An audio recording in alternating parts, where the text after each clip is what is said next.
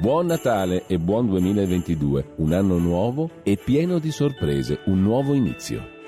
Natale, Gesù bambino. Oh, non mi bloccano, ma allora lo posso dire davvero. Buon Natale! Buon 2022! Occhio alle novità da Sammy Varin. Amiche e amici miei, ma non dall'avventura, buon Natale. Cari auguri a tutti voi che sia un Natale di pace in cui possiate zoomare sul vostro cuore e sulla vostra felicità. Ah, poi se vi va andate anche su radiorpl.it, cliccate su Sostienici e abbonati. E sarà un 2022, ve lo garantisco, solo per numeri uno. Ancora auguri. Buon Natale per ogni cosa che troverai sotto l'albero, per ogni sorriso che ti farà star bene, per ogni abbraccio che ti scalderà il cuore perché il Natale non è solo un giorno, è uno stato d'animo. Buon Natale a tutti voi e anche a noi. Ciao, sono Cristian Basini, tanti auguri di buon Natale e un anno nuovo a 360 all'ora. Da Giulio Cesare Carnelli, uno storico regista come alcuni ascoltatori mi definiscono, anche la mamma, tanti cari auguri di buon Natale e buone feste. Sono Federico, il neoregista, volevo farvi gli auguri di buon Natale, buone feste e buona RPL. Carissime e carissimi ascoltatori di RPL, la tua radio, vi auguro un buon Santo Natale e un felice anno nuovo. E come amministratore della vostra radio, vi ringrazio di cuore per la grande adesione che state dando alla campagna di abbonamento alla nostra emittente. Auspico che il 2022 possa essere per voi e per noi tutti insieme un anno di rilancio, di successi e di grandi sorprese. Grazie a tutte e a tutti. Buon Natale e buon 2022.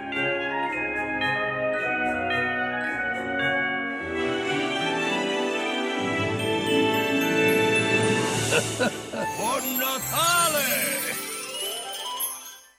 Io sono una donatrice, ti ho dato 100 euro a ottobre e te ne manderò ancora 140 almeno. Io per 20 euro al mese non divento né ricca né povera e ci tengo che questa radio vada avanti.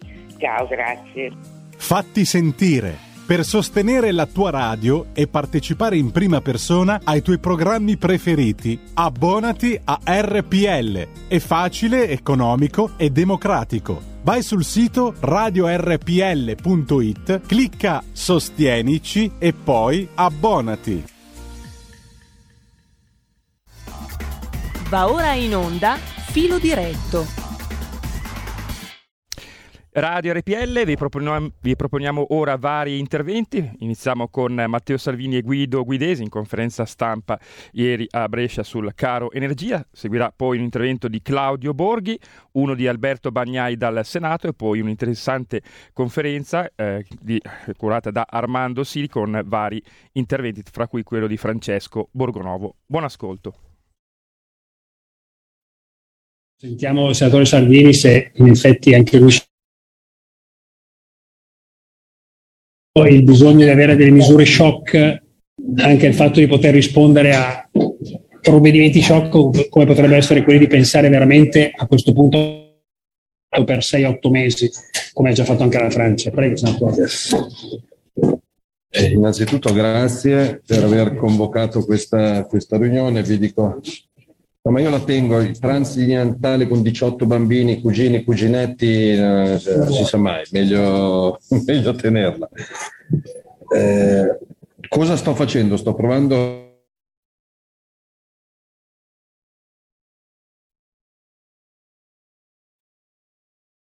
il presidente Draghi, ho sentito stamattina il ministro Cingolani che ci sta lavorando, l'avevo già visto prima di Natale, dentro due o tre giorni arrivano delle proposte. Ho sentito Descalzi vieni, ho sentito Starace di a cui mi permetto sommessamente e da liberista quali sono di ricordare da questa assemblea che il profitto in un momento come questo va gestito e condiviso perché ci sono alcune fonti energetiche, penso all'idroelettrico e alle rinnovabili, che stanno facendo margini extra che però poi paga il sistema manifatturiero. Il problema qual è? Che se non si interviene rapidamente sull'energia, lo stesso PNRR rimane sulla carta per metà. Perché costo energia, costo materie prime, la metà eh, delle infrastrutture che tu hai sulla carta non le fai, molto banalmente. Già è per la burocrazia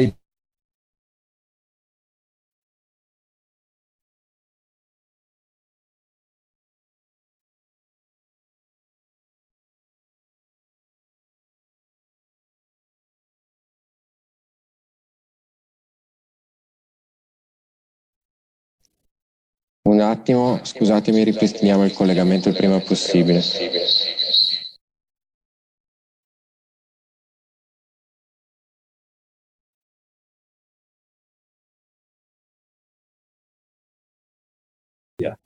Se Dio non voglia in Nord Africa, eh, la Libia doveva andare al voto il 24 dicembre, ma al voto per ovvi motivi non c'è andata. Fuori uno. In Algeria la situazione non è eh, così stabile evidentemente come in altri problemi. Eh, la, posizione dell'Occidente con la Russia è quella che tutti noi sappiamo.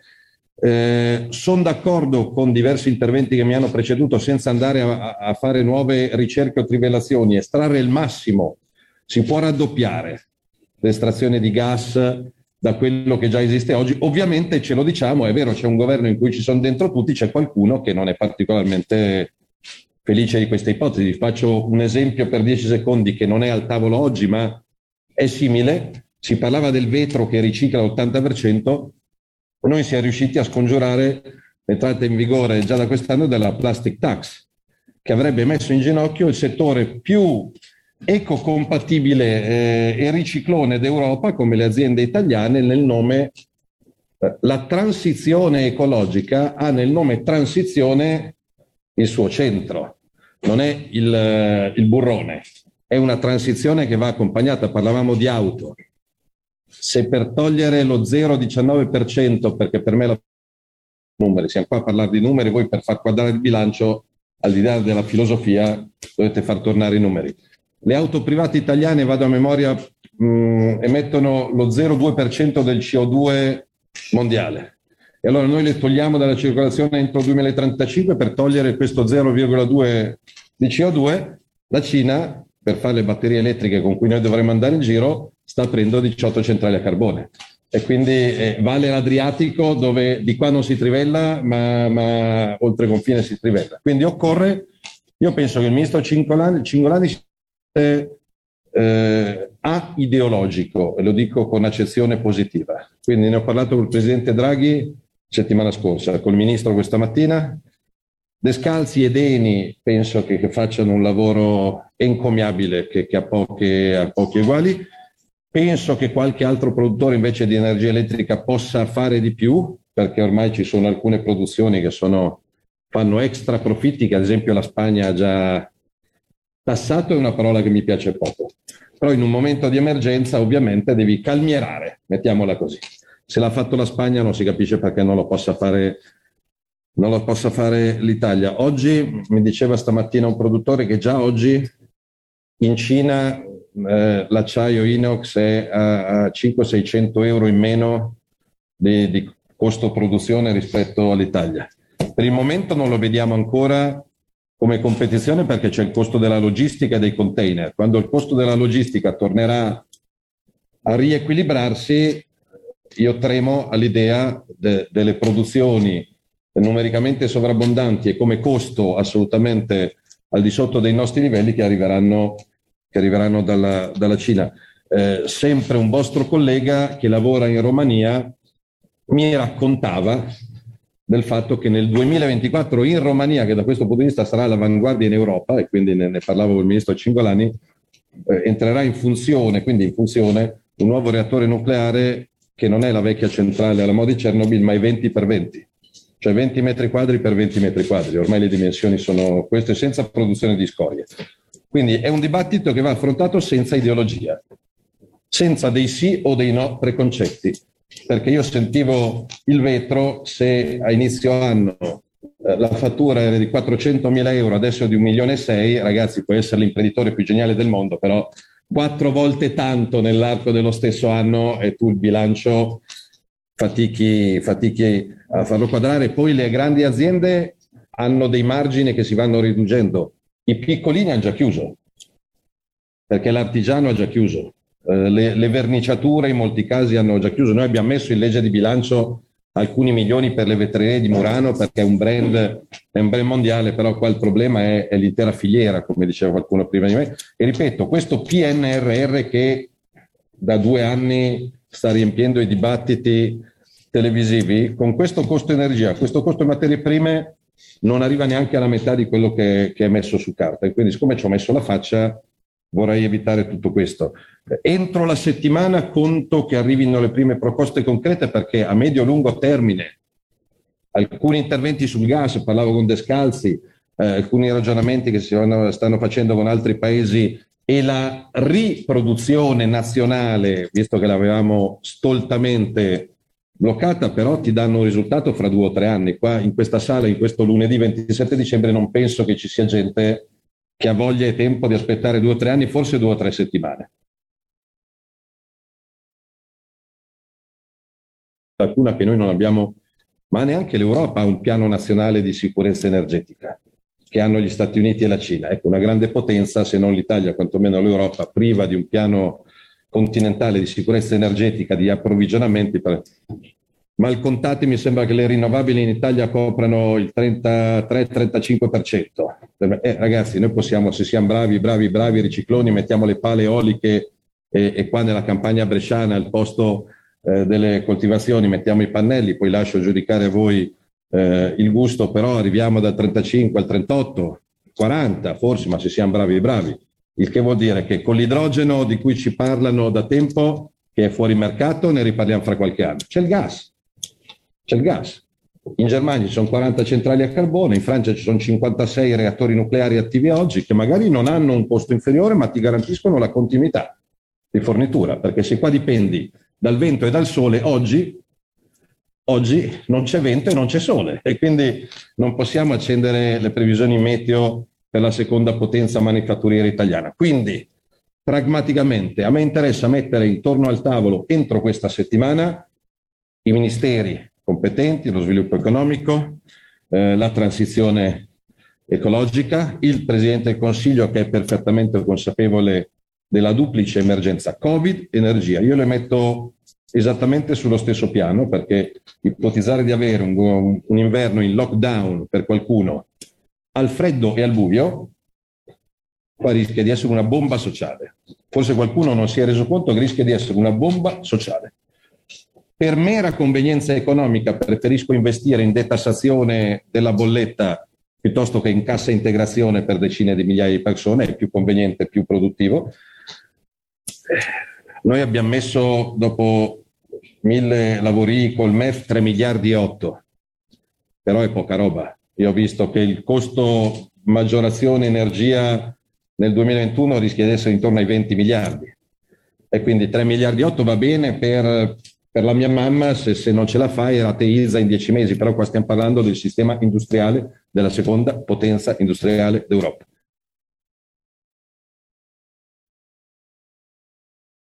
Contro Enel, per carità di Dio.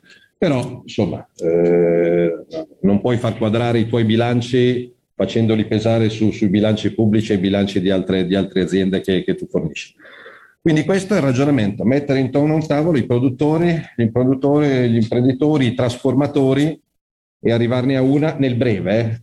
Poi la politica è vero che lavora per le prossime generazioni e io sto già ragionando su quello che possiamo fare da qui ai prossimi dieci anni. Però qua io ho girato alcune aziende che hanno il problema dei prossimi dieci giorni, non dei prossimi dieci anni. E quindi vi ringrazio per aver convinto anche i colleghi giornalisti a uscire dalle redazioni lunedì 27 dicembre perché ritengo, ripeto, che, che come il Covid riempia le pagine di giornali e abbia i titoli dei principali telegiornali da anni, ormai quasi, ahimè, due anni, l'emergenza energetica sia un'emergenza nazionale. E quindi su questo io ripeto, ogni giorno è, è il primo bollettino che ormai sono abituato a guardare il punto, sono diventato un esperto anch'io fra i costi, le comparazioni 4 e 18. E... La finanza, sì, la finanza specula, e però sta ai governi regolamentare la, la possibilità di speculare. Se, se, Se le autorità anche in Europa non, non, fanno, non fanno nulla, è chiaro che si lascia campo libero. Però ripeto, io vi porto in dote al di là del mio maglioncino e del, del, del, nostro ottimo assessore alle attività produttive, del nostro ottimo sindaco di Torbole Casaglie, vi ringrazio per aver scelto Torbole per organizzare questa, questa riunione, però il mio mestiere è di creare connessioni e di, e di, pressare. Sono abbastanza, quando mi metto in testa di rompere le scatole mi viene abbastanza, abbastanza bene e ritengo che al pari dell'emergenza sanitaria, l'emergenza energetica e costo materie prime sia la vera grande emergenza nazionale dei prossimi mesi e delle prossime settimane. E quindi eh, ritengo che il governo possa assolutamente intervenire auspicabilmente prima di entrare in clima elezione del Presidente della Repubblica, altrimenti non possiamo permetterci di perdere un mese in dibattito politico e, e in fanta proiezioni. Quindi mi sono messo in testa entro la settimana di avere le prime concrete proposte del governo con Cingolani ne ho parlato, mi sembra persona molto concreta, molto pragmatica e poco... E quindi non voglio spargere ottimismo, però quantomeno c'è sui tavoli giusti la consapevolezza dell'emergenza che voi state vivendo, cosa che fino a un mesetto fa mi sembrava assolutamente non esistesse. Quindi grazie per questo e magari con le vostre associazioni che sento quotidianamente ci aggiorniamo come in questo momento il tempo è denaro e quindi sono e siamo a vostra disposizione. No, io eh, ringrazio per questa domanda.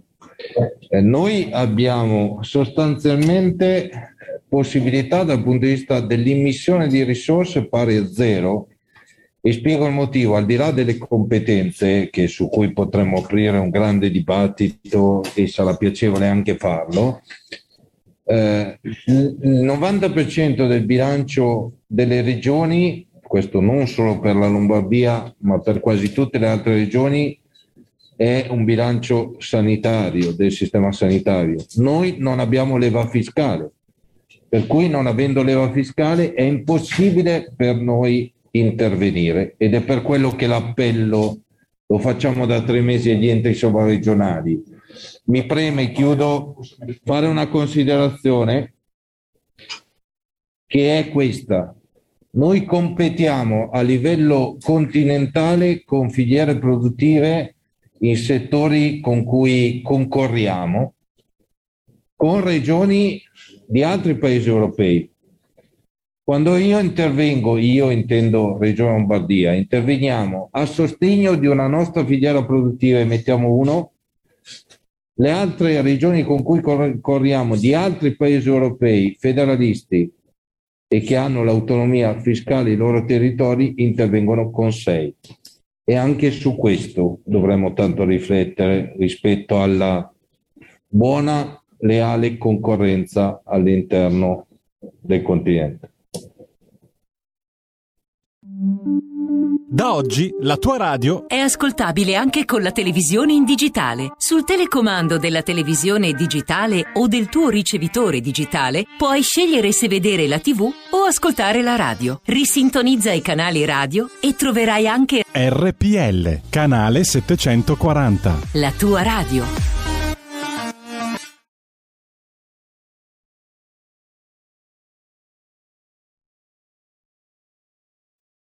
Tanti sono altri e pressanti. Lo so perfettamente, scusate, siamo qua fuori dal Parlamento, sono appena, appena uscito dalla Commissione Bilancio, ehm, però non si può dimenticare che oltre alle solite schifezze che vediamo sul Green Pass e cose di questo tipo, c'è un mondo che continua.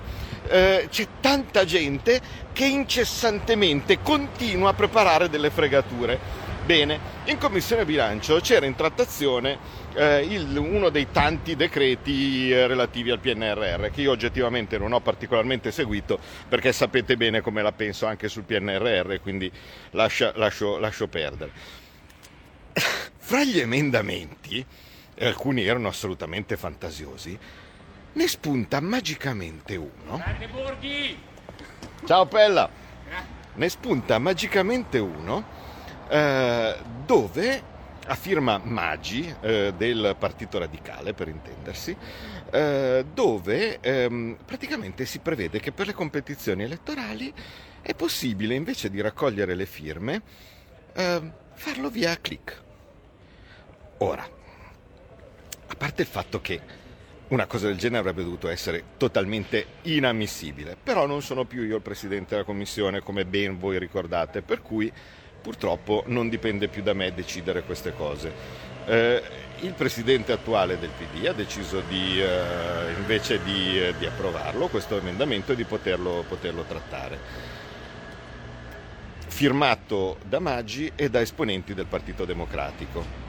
Il risultato cos'è stato? È che si andava in votazione all'interno di una cosa che non c'entrava assolutamente nulla, un provvedimento che andava a impattare in modo devastante la, le leggi elettorali e la competizione elettorale futura, perché a quel punto un influencer a caso, potete venirvi in mente voi, prendetevi il nome che, che, che preferite, può svegliarsi alla mattina e dire ah partecipiamo alle elezioni, no? cliccate tutti lì, eh, cliccate tutti lì e così facendo il, eh, l'influencer aveva in automatico il partito senza bisogno di raccogliere le firme.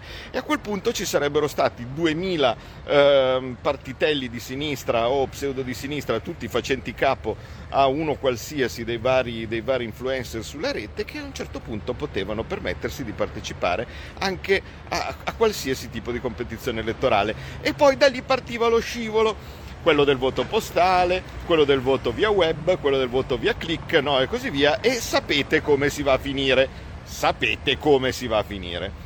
Risultato? C'è stato un grosso lavoro, devo dire, quello che è stato bravo, bravo, sono state due persone tipicamente in questo tipo di battaglia, perché ripeto, io confesso, non la stavo seguendo direttamente bene questa cosa, eh, perché la commissione David Rossi mi prende, mi prende molto.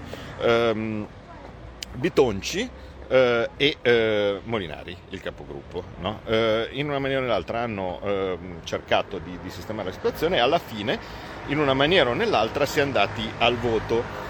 Eh, incredibilmente i relatori, che erano due, hanno dato pareri differenti, vale a dire Forza Italia, il relatore di Forza Italia ha votato contro, no? o quantomeno ha dato parere contrario eh, a, questo, a, questo, emendamento, il, il, eh, il, relatore del Partito Democratico ha dato parere favorevole, quindi i relatori avevano pareri discordi, cosa che ancora io veramente non, non, mi mai, non mi è mai capitato di vedere una cosa del genere, con due relatori che danno due pareri diversi.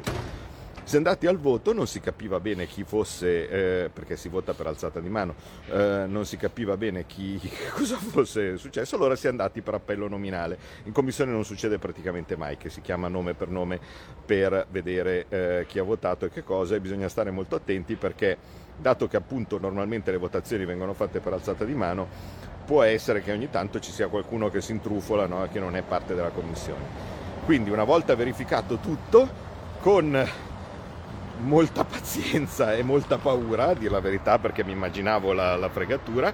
Eh, è finito 19 a 19. 19 a 19 e non passa. Eh, giusto per eh, capirvi chi ha votato che cosa, almeno eh, vi, fate, vi, fate, un'idea. Eh, ecco qua le tre, scusate, eh, però voglio farvi vedere alcune cose. Scusate, qui siamo in diretta con, qualche, con un bel po' di, di, di persone. Eh, due nostre deputate, Angela Colmellere saluti, puoi anche togliere la mascherina almeno per vedere pure, perché sono pure eh, insomma, delle brave e belle. E, e Simona Bordonali oltre alla, alla, nostra Silvana Comaroli, eh, che eh, sono venute in sostituzione tardi perché non è semplice no, qualche volta riuscire a trovare tutti i componenti, no, perché normalmente è ordinaria amministrazione e sono state decisive, quindi le, le, nostre, le nostre, donne, le, nostre, le deputate della Lega sono riuscite ad arrivare in tempo per essere decisive per questa votazione, quindi se finiti 19-19 eh, potete andare, tre, grazie, non voglio trattenervi oltre. Ehm, e eh, vi, vi, do semplicemente resoconto di chi ha votato cosa. Eh, hanno votato a favore eh, il Movimento 5 Stelle, il Partito Democratico e gli ex Movimento 5 Stelle, quindi eh, l'alternativa c'è per intendersi, eh, viceversa hanno votato contro eh, tutto il centrodestra compatto che è riuscito a far arrivare tutti i propri componenti quando si vuole si può, quindi Fratelli Italia, Forza Italia e Lega. ehm, astenuto, a questo punto è stato decisivo anche lui, eh, il, il commissario di Italia Viva. Eh, è finito 19-19, eh, per regolamento della, della Camera non passa e siamo salvi. Grazie, tanto vi dovevo. Stai ascoltando RPL. la tua voce libera, senza filtri né censura. La tua radio. Abbonati a RPL, la tua radio. Visita il nostro sito radiorpl.it. Con il tuo contributo ottieni alta la tua voce libera. Come ascoltare RPL la tua radio? Semplice. DAB Plus, la radio digitale. Canale 740 della TV digitale terrestre. Smartphone e tablet. Scarica l'app di RPL la tua radio per Android o iOS. Smart speaker Amazon Alexa. Installa la skill per Alexa di RPL la tua radio e prova a dire Alexa, apri RPL la tua radio. Dal tuo computer puoi ascoltarci sulla web radio o web tv o in auto su Android Auto o Apple CarPlay. RadioRPL.it. Semplice.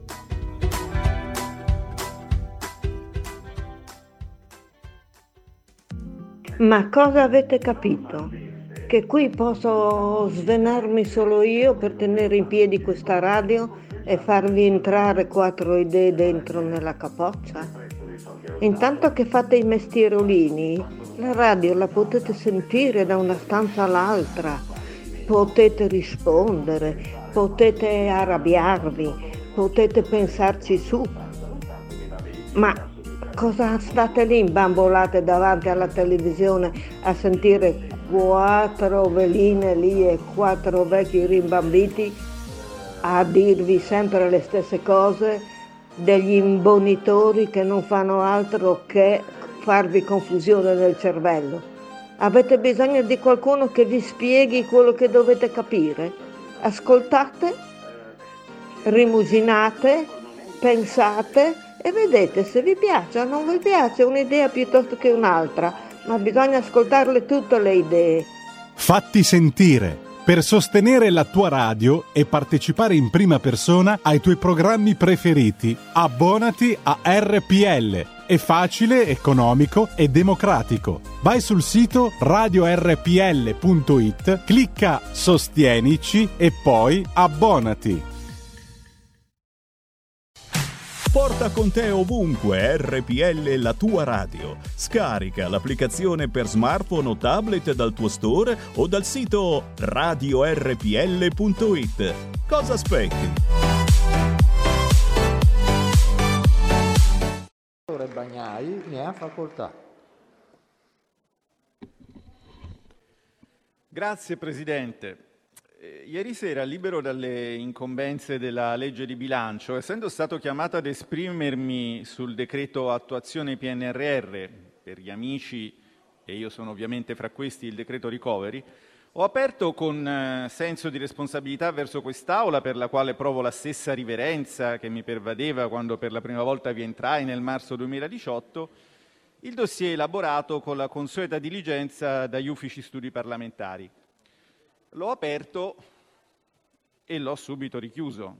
Io non so se 483 pagine siano troppe o troppo poche per riassumere un provvedimento la cui elaborazione ha coinvolto ben 12 ministri, che si declina in 52 articoli e che interviene con provvedimenti attesi e, necessari in ambiti che vanno dal turismo alle ZES, all'istruzione universitaria, alla rigenerazione urbana, alle risorse idriche, al mercato dell'energia e ne tralascio altri, dato che mi sono stati assegnati dieci minuti a termini di regolamento. Sicuramente queste pagine erano molte di più di quelle che un uomo del XXI secolo potesse assorbire nel risicato spazio che gli era concesso, che ci è stato concesso per l'esame del provvedimento. Naturalmente, oltre che nel governo cui abbiamo dato fiducia, abbiamo totale fiducia anche nel lavoro che è stato fatto dai colleghi dell'altro ramo del Parlamento. Diciamo così, fra due giorni scarteremo i regali sotto l'albero di Natale, eh, spero di non urtare nessuna sensibilità menzionando questa ricorrenza, e oggi scartiamo in aula questo pacchetto di provvedimenti che giunge in qualche modo anch'esso come una sorpresa, nel senso che con tutta la migliore buona volontà, essendo stati assorbiti dalla legge di bilancio, pochi fra noi hanno potuto scrutare al suo interno. Quindi eviterò di entrare nel merito, come hanno fatto con, con perizia e ammirevole spirito di sintesi i relatori e i colleghi che mi hanno preceduto. Mi limiterò a fare, a beneficio di chi ci ascolta, soprattutto da fuori, alcune considerazioni sul metodo per stimolare appunto la discussione generale. Io partirei da, da un dato. Come le mezze stagioni, così sono ormai scomparse le doppie letture, eh, soppiantate da eventi sempre più estremi. Eh, I decreti omnibus sono le bombe d'acqua che allagano le nostre aule, mettendo a dura prova quella preziosa infrastruttura che è la Costituzione. Lo scollamento fra Costituzione formale e materiale è la prima cosa che mi ha colpito quando sono entrato a far parte attiva e più o meno consapevole del processo legislativo. Il monocameralismo di fatto in cui operiamo mi ha portato in un primo momento a ricredermi sui giudizi politici molto tranchant che da profano avevo dato sulle proposte di riforma del collega Renzi. Ho cominciato a pensare che il monocameralismo potesse non essere così male se paragonato all'alternativa così come la stiamo vivendo. Certo però che l'esperienza di questo mese di dicembre mi ha portato a ricredermi ulteriormente alla domanda se una singola Camera avrebbe potuto sopportare il peso di due provvedimenti ponderosi come la legge di bilancio e il decreto recovery, la risposta temo sia no. Il fatto è che la prassi di legiferare prevalentemente per decreti omnibus, una prassi verso cui si tendeva a vele spiegate già prima dell'emergenza, ma che l'emergenza ha consolidato, determina di fatto l'egemonia della quinta commissione e la marginalizzazione delle altre commissioni di merito schiacciate su un ruolo puramente consultivo. In questo modo, però, fatta salva la facoltà di ogni collega di intervenire nei lavori di qualsiasi commissione, si determina una sterilizzazione delle migliori competenze tematiche che questo Parlamento esprime, che non sempre riescono a essere coinvolte nell'esame di provvedimenti, cui potrebbero apportare un contributo significativo. La discussione in aula quindi fatalmente assume la dimensione dello sfogatoio, eh, in cui i colleghi delle commissioni di merito, eh, estromessi per causa di forza maggiore dall'analisi del provvedimento in commissione, si apportano un contributo che fatalmente si declina nelle forme del rammarico e della critica. Una soluzione va trovata, va trovata forse altrove e trovarla è urgente, perché non dobbiamo dimenticare che per volontà sovrana degli elettori, che in modo a mio avviso paradossale si sono rivelati particolarmente ansiosi di ridurre i propri rappresentanti e quindi il proprio potere di rappresentanza, un po' come l'uomo che per castigare la propria consorte si to- sottopose alla stessa dolorosa operazione dell'Attis di Catullo, fra al più 15 mesi le Camere ripartiranno a ranghi ridotti e onestamente non so come potranno reggere l'eventuale protrarsi di una simile grandinata di decreti. C'è poi un altro problema di metodo, al tempo stesso più specifico perché attiene alla materia eh, europea e più generale, che è quello di ricondurre a equilibrio con onestà intellettuale la narrazione sull'Europa. Lo scollamento fra Costituzione formale e materiale si combina in modo perverso con un altro scollamento, quello fra Europa narrata ed Europa reale. Uno scollamento che, nella misura in cui genera aspettative eccessive, rischia di rivelarsi un boomerang per chi non lo contrasti, portando nel dibattito una voce di buonsenso. E lo abbiamo già visto succedere, lo abbiamo visto succedere col MES. Ricorderete quando lo scorso anno questo fondo veniva acclamato come l'unica soluzione, la soluzione decisiva, l'unica per finanziare il costo sanitario della pandemia. Pareva che non ci fosse alternativa. Poi invece ne siamo venuti fuori, o meglio ne stiamo venendo fuori, senza attingere in modo improprio a un fondo nato per altre motivazioni. Aveva quindi ragione chi, come la Lega, esortava a non focalizzare tutto il dibattito e tutta l'attenzione su un unico strumento. Problemi complessi non possono avere un'unica soluzione.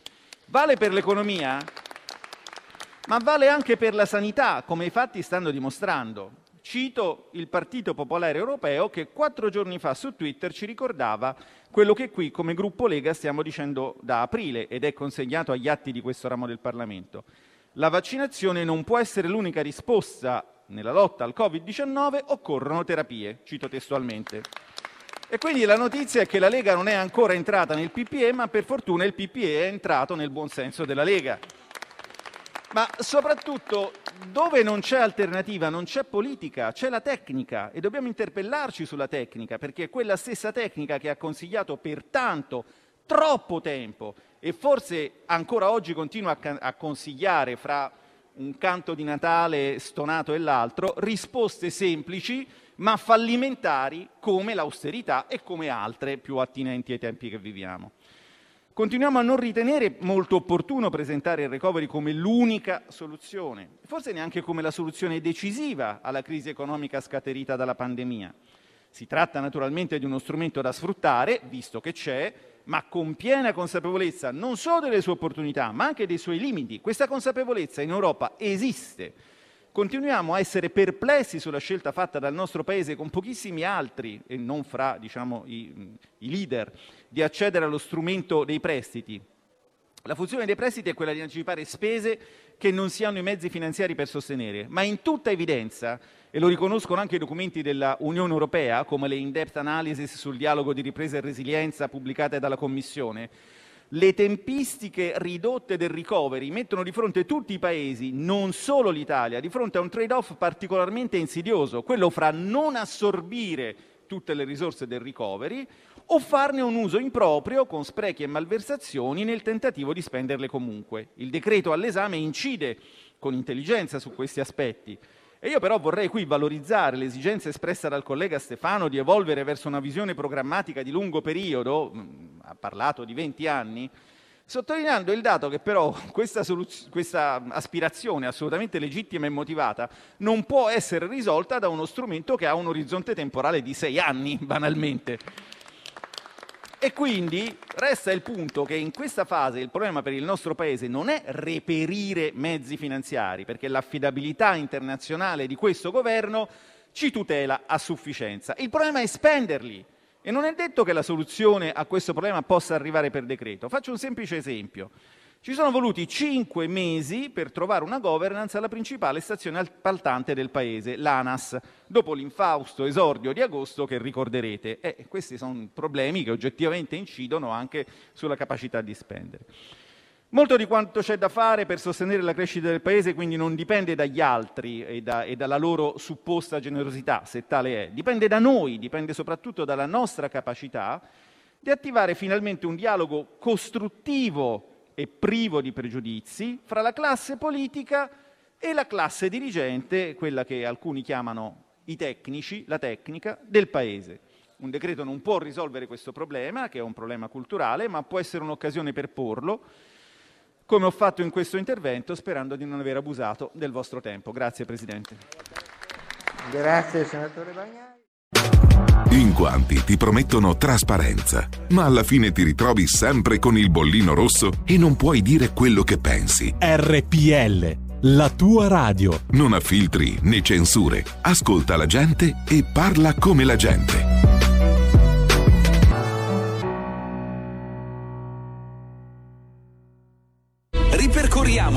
Ultimi 24 mesi sul pianeta Terra. Settimane di lockdown e torneremo ad abbracciarci. Hashtag andrà tutto bene. Due mesi per abbassare la curva. Chiudiamo a Pasqua per salvare l'estate. In estate non dobbiamo abbassare la guardia. Ottobre richiudiamo tutto per salvare il Natale. Chiudiamo il Natale per salvare la Pasqua. Le mascherine chirurgiche non servono. Il virus penetra attraverso la garza. Portate le mascherine chirurgiche. Arrivano i vaccini. Una dose sarà sufficiente. AstraZeneca solo per gli anziani. I vaccini vanno conservati a meno 80 gradi. Non si possono mischiare. Scadono dopo sei mesi. Vacciniamo anziani e fragili e ne siamo fuori. Mettiamo i colori alle regioni per salvare la campagna vaccinale. AstraZeneca anche per gli under 18. Under 18. Johnson Johnson basta una dose. AstraZeneca è pericoloso, va ritirato. Va bene pure mischiare i vaccini, va bene pure conservarli a meno 15 gradi. Una dose non basta, serve il richiamo. AstraZeneca non è pericoloso, può riprendere la campagna vaccinale. Due dosi sono sufficienti a dare una immunità a vita. Occorre vaccinare il 60% della popolazione. Occorre vaccinare l'80% della popolazione. Serve un lascia passare vaccino. L'80% non basta, occorre vaccinare il 90% della popolazione. Occorre un lascia passare il Green Pass sino al 31 dicembre 2021. Due dosi non danno l'immunità a vita, ci vuole la terza dose dopo 12 mesi. La terza dose non serve per tutti, è necessaria esclusivamente per gli immunodepressi, anche per gli anziani. La terza dose per tutti. Dopo 180 giorni diminuisce l'efficacia della seconda dose. Il Green Pass durerà 9 mesi. La terza dose non prima di 6 mesi. La terza dose anche entro 4-5 mesi. Ecco qua. Allora, mi pare che, voglio dire, eh, ecco, la confusione è, come dire, regna sovrana. Allora, c'è eh, in diretta con noi, lo ringrazio perché l'ho pescato proprio all'ultimo momento in redazione, eh, Francesco Borgonovo della Verità. Francesco, ben trovato, grazie per aver aderito così rapidamente e seduta, stanea, sta, eh, dire, seduta stante dalla tua stanza della Verità. Eh, abbiamo visto questo piccolo frammento, forse tu l'avevi anche già intercettato, ma si, si, può sapere che cosa devono pensare gli italiani? Perché sinceramente io a sentire questi titoli cioè da, non, si, non, si, sa da che parte guardare, poi sentiamo anche gli esperti, però volevo una tua battuta perché so che sei impegnato poi. Intanto buonasera a tutti, grazie dell'invito. Io qua a questo proposito, ce l'avevo qui sulla scrivania, quindi non l'ho portato apposta, questo libro è abbastanza importante che si chiama La struttura delle rivoluzioni scientifiche di Thomas Kuhn, che è un testo capitale per lo studio del pensiero. Pagina 38 trovo una frase del filosofo Francesco Bacone che dice così, la verità emerge più facilmente dall'errore che dalla confusione. Che cosa vuol dire? Vuol dire che nella scienza si può sbagliare, no? Eh, perché si procede per tentativi eh, appunto ed errori, ma eh, per arrivare alla verità la strada è questa, si sbaglia. Però un conto è l'errore, un conto è la confusione. Quando poi ti viene il sospetto che la confusione sia eh, creata ad arte, e beh allora eh, qualcosa non torna. Io aggiungerei a, quello, tutto quello che abbiamo sentito che l'ultima frontiera di, di, di, questa mattina è quella delle varianti, per cui prima ci avevano detto il 70% i vaccinati sulla popolazione vaccinabile per arrivare all'immunità, poi l'80, poi il 90, poi il 90 della popolazione totale, poi eh, non basta neanche quello, il 100%, ma neanche se ci vaccinassimo il 100% ci sono le varianti, quindi finché tutto il mondo non sarà vaccinato continueremo a, ad avere paura. In più ci dicono gli esperti, esperti perché insomma, dobbiamo fidarci della loro esperienza, ci dicono, come oggi vedo eh, sulla stampa il direttore del reparto Covid pediatrico del Bambin Gesù che dice eh, sì, dobbiamo vaccinare i bambini, e non abbiamo certezze, però bisogna che li vacciniamo perché oggi si ammalano meno, ma in futuro potrebbero arrivare varianti che sono eh, preoccupanti, più violente. Ora, se non ci sono certezze, se pensiamo che le varianti possono eventualmente bucare il vaccino, che senso ha affrettarsi a vaccinare i bambini? Questo, gli italiani di fronte a tutte queste informazioni devono pensare che la fiducia nella comunità scientifica e la fiducia degli esperti è venuta meno. E, e se poi sommiamo a tutte queste contraddizioni quello che ci è stato detto da alcuni rappresentanti di questo esecutivo, che poi facevano parte anche dell'esecutivo precedente, e giusto per non fare nomi mi riferisco al ministro Speranza, beh, a questo punto eh, assumo la responsabilità di quello che dico. A questo punto uno deve pensare che la fiducia stia sotto zero, perché di fronte anche a plateali bugie, ad esempio sui rapporti dell'OMS fatti, fatti sparire, mi riferisco al report di Zambon, e su altri temi di questo genere non c'è stata raccontata la verità. Allora, secondo me, se uno segue il consiglio di Solzhenitsyn, secondo cui è meglio raccontare la verità perché se si racconta la verità non si ha paura, beh, di nulla, eh beh, forse una riflessione si impone.